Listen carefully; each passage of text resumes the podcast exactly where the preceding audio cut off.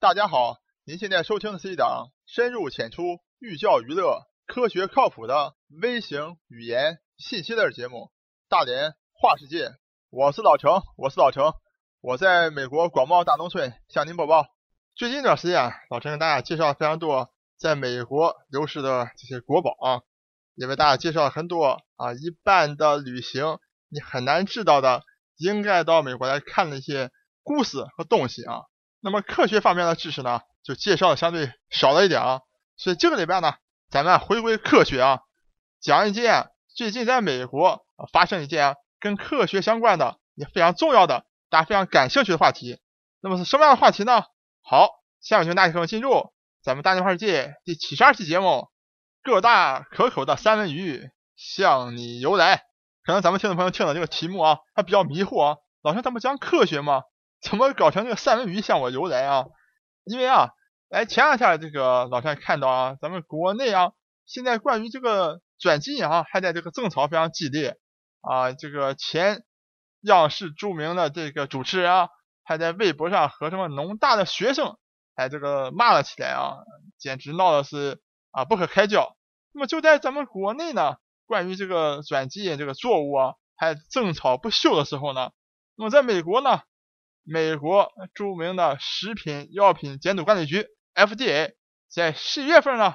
就通过了一项非常具有里程碑意义的转基因产品。什么产品呢？就是老兄题目讲的三文鱼。也就是说，在未来一年呢，那么很有可能你到美国来旅游的时候，跑到餐馆里点一份美国非常好吃的三文鱼的时候，很有可能你吃到的就是转基因三文鱼。这个讲到三文鱼啊，也是令老陈就口水连连啊。现在咱们天朝生活非常好呢。前几次老陈回国的时候，看到啊老陈家乡的街边啊都有人卖这个三文鱼啊，啊看到这个肉质也都非常不错啊。那么在欧美呢，三文鱼也是上等的食材啊。这个特别是这个像挪威的三文鱼非常有名啊。我想国内大超市肯定也有啊，标榜着从挪威啊进口的三文鱼啊。那么这个三文鱼呢，你想从挪威来的啊本身呢？它生活在一个比较冷的水域啊，而且这三文鱼啊，它这个长成大的三文鱼，整个这个过程啊是非常的这个费事儿的。而且呢，三文鱼你可以看到，包括像这个啊很多这个动物纪录片啊，看到这个熊啊跑到这个淡水河去抓这个三文鱼，这个画面啊你都能看到，这个三文鱼产卵的时候是要从这个海水里嘛，这个逆流而上啊，进到这个淡水的河里来这个产卵啊。所以这个三文鱼成长的非常缓慢，整个野生三文鱼啊，大概整个生长周期啊要两到三年啊，而且因为它是游回到它出生地的这个淡水河里来这个产卵啊，所以当你在河道里面过量捕捞三文鱼的时候啊，很容易造成这个三文鱼啊这个产量大幅这个下降啊，导致这个不能够再进行这个商业捕捞了。大家千万不能低估吃货对世界的贡献啊！所以，一群吃货科学家呢，啊，为了能够快速的这种繁衍这个三文鱼啊，这种美味三文鱼，于是呢，在二十多年以前啊，就把这所谓的转基因三文鱼啊给做好了。那么，经过 FDA 二十多年的这种审查、研究、评估以后呢，在两个礼拜以前，啊终于获得了批准上市的这个文号啊。可以说，这个新闻一出来以后啊，在美国本土呢。也是引起的啊两方面人非常相反的意见啊，一方面人就说那怎么能花这么长时间来审查和审批啊？我这个转基因三文鱼啊，包括其他的转基因动物啊，早都应该像什么转基因大豆、转基因玉米一样，早都可以上市了啊。那么另一方面人呢，就是觉得非常的害怕了啊，因为转基因这个植物的时候呢，大家还觉得哎呀，顶多是它这个种子啊、花粉啊，随着这个风啊啊传播一下啊。啊，你现在搞出转基因动物了，那不得了了！你像这转基因三文鱼，到处在海里面游来游去啊，那多可怕！将来再弄出什么转基因猪牛羊马来啊，到处跑，是不是对整个这个生态啊，对整个这个地球造成极大的危害？我想咱们国内的听众朋友们啊听到这样的新闻以后啊，也肯定有同样的这个疑惑啊。那么 FDA 是怎么通过怎么样的方式做哪些规范，能够确保这个转基因三文鱼？对环境是没有害处，特别是对我们消费者，对我们吃了三文鱼之后呢，能够确保是安全的呢？好，那么下面呢，老陈就详细为大家介绍一下啊，这三文鱼到底转了哪些基因，到底是和正常的三文鱼有什么不一样？另外，这个 FDA 做哪些的要求来规范这个所谓的转基因三文鱼能够上市？刚才老师给大家介绍过的啊，就所谓的挪威三文鱼啊，大家可以想象了，按照我们常识都知道啊。您生活在冷水里面的，不管是鱼也好，虾也好，蟹也好，冷水里面长得比较慢啊，因为毕竟那个想天太冷了，所以它长得比较慢啊。那么很重要一点就是说呢，哎，有什么办法啊，能让这个挪威三文鱼啊，即使在冷水里面也能长得快一点啊？那么最直接、最简单的逻辑就是说，哎，让这个鱼啊变得抗冻一点，是不是就行了呢？于是啊，科学家就去找了，哎，他们发现啊大洋鳕鱼。就身体里面，就血液当中啊，有一种蛋白质啊，能够抗低温，就是在特别冷的时候呢，这个蛋白质啊也会保护血液啊，不让血液这个凝固。哎，科学家就把这个大洋鳕鱼就是抗冻的蛋白这一块基因呢，就转到了啊这个挪威三文鱼里面去啊。哎，这个效果不错，哎，这个挪威三文鱼啊果然变得抗冻一些了。那么光抗冻还不足以啊，那么下一面呢？就让它的生长激素啊，能够一年四季持续的这个分泌啊。于是呢，科学家又又找到这个在这个所谓的啊这个太平洋奇努克三文鱼。那么这种三文鱼呢，本身啊就是体型最大的，所以说呢，它这个本身这个啊生长素啊分泌啊就比其他三文鱼要多。于是呢，科学家就把这个奇努克三文鱼的这个生长素的这个基因呢，又转到了这个挪威三文鱼当中去。也就是说呢。就本身这个挪威三文鱼啊，本身保持自己的这个形态啊，只不过在它的基因当中呢，加入了这个太平洋奇努克三文鱼的生长因素啊，等于是激素的这段这个基因啊。那么另外呢，还加上了这个啊大洋鳕鱼里面这个抗冻蛋白基因。当这个挪威三文鱼啊，既不怕冷，生长素又分泌的比以前更多的时候，哎，它的生长周期果然缩短了。就缩短到这个十八个月到二十个月就可以了啊，等于是比正常的野生的三文鱼啊少了一年甚至到两年这么多的一个生长周期啊。好了，那么这个让它快快生长的这么一个过程啊是达到了。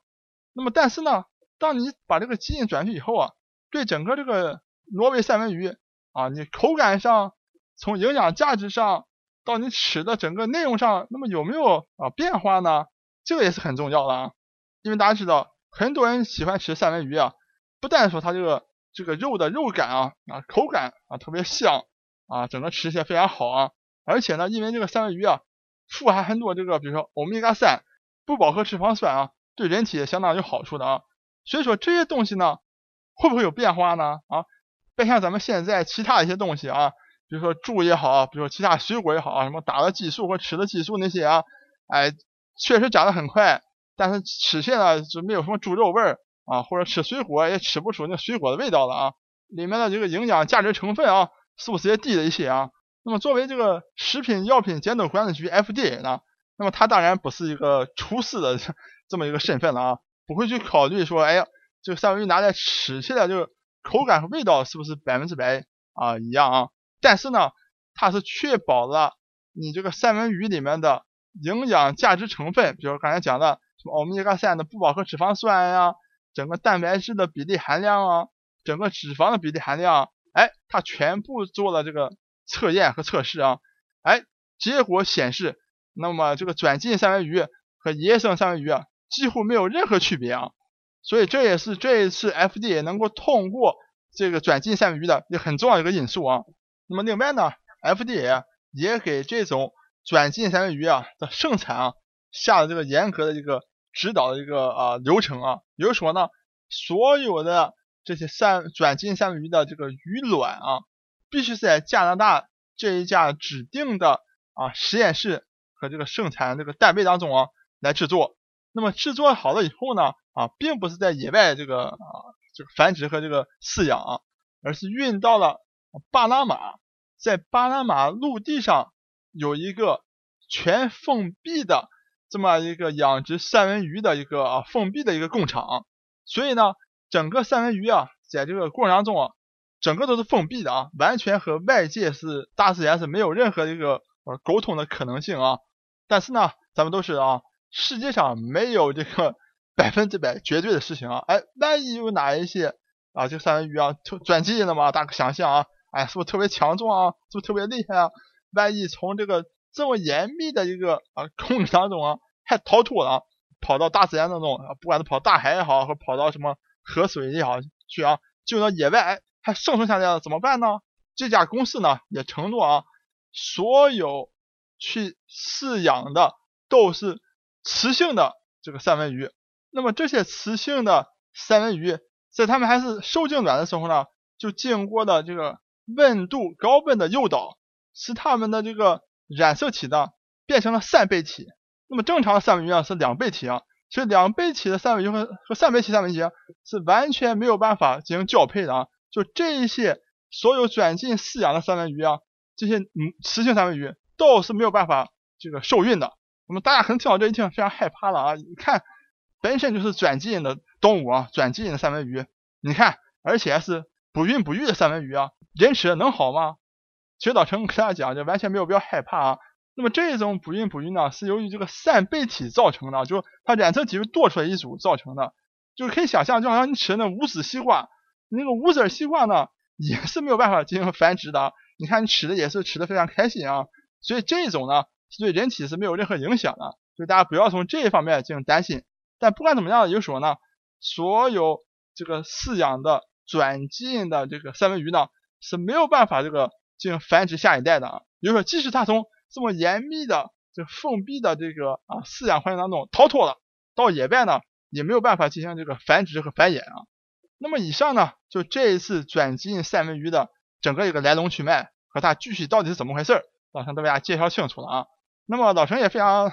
了解啊，因为老陈做这个转基因节目也做了好几期啊，有兴趣大家可以回去听第二期、第三期啊啊第四期的节目。那么老陈觉得呢，也没有必要去说服任何人啊。那么你相信转基因呢，你可以继续相信；你不相信呢，觉得它有害的，完全可以继续的不相信啊，都没有关系。老陈只只不过呢，是把这个转基因三文鱼的整个来龙去脉介绍清楚。那么老陈可以明确告诉大家，那么随着技术的不断的推进，那么你会看到越来越多的转基因动物的出现啊，还包括未来特别在医疗上面。会使用的，比如说啊，让猪啊产生人血白蛋白呀，或者让猪帮我们产生一个人的肾脏或者心脏，来帮我们人体进行这个啊器官移植。你很快你也都会看到这样的转基因动物的一种出现啊，请大家也都啊做好心理准备。那么而且呢，像咱们天朝在这方面啊，完全也是不落后于世界任何国家啊。像咱们中国有很多的转基因鲤鱼啊，啊，包括转基因。这个牛羊啊也都做好了，只不过政府呢或者是啊相关部门吧，这个迫于压力也好，或者是自己还没有做好完好的一个评估的情况下啊，不会贸然的啊允许这些啊转基因动物来上市。但是从技术方面讲，咱们中国没有任何问题啊啊。那么这期节目呢就给大家聊到这儿。我是老程，我是老程，我在美国广袤大农村向您播报。本节目一切观点均属个人观点，一切材料均来自网络。本节目不对你的生活方式构成任何指导。参与话题的讨论，请关注我们的微信公众账号“大连花世界”，或者在新浪微博大连花世界，我们等你来吐槽。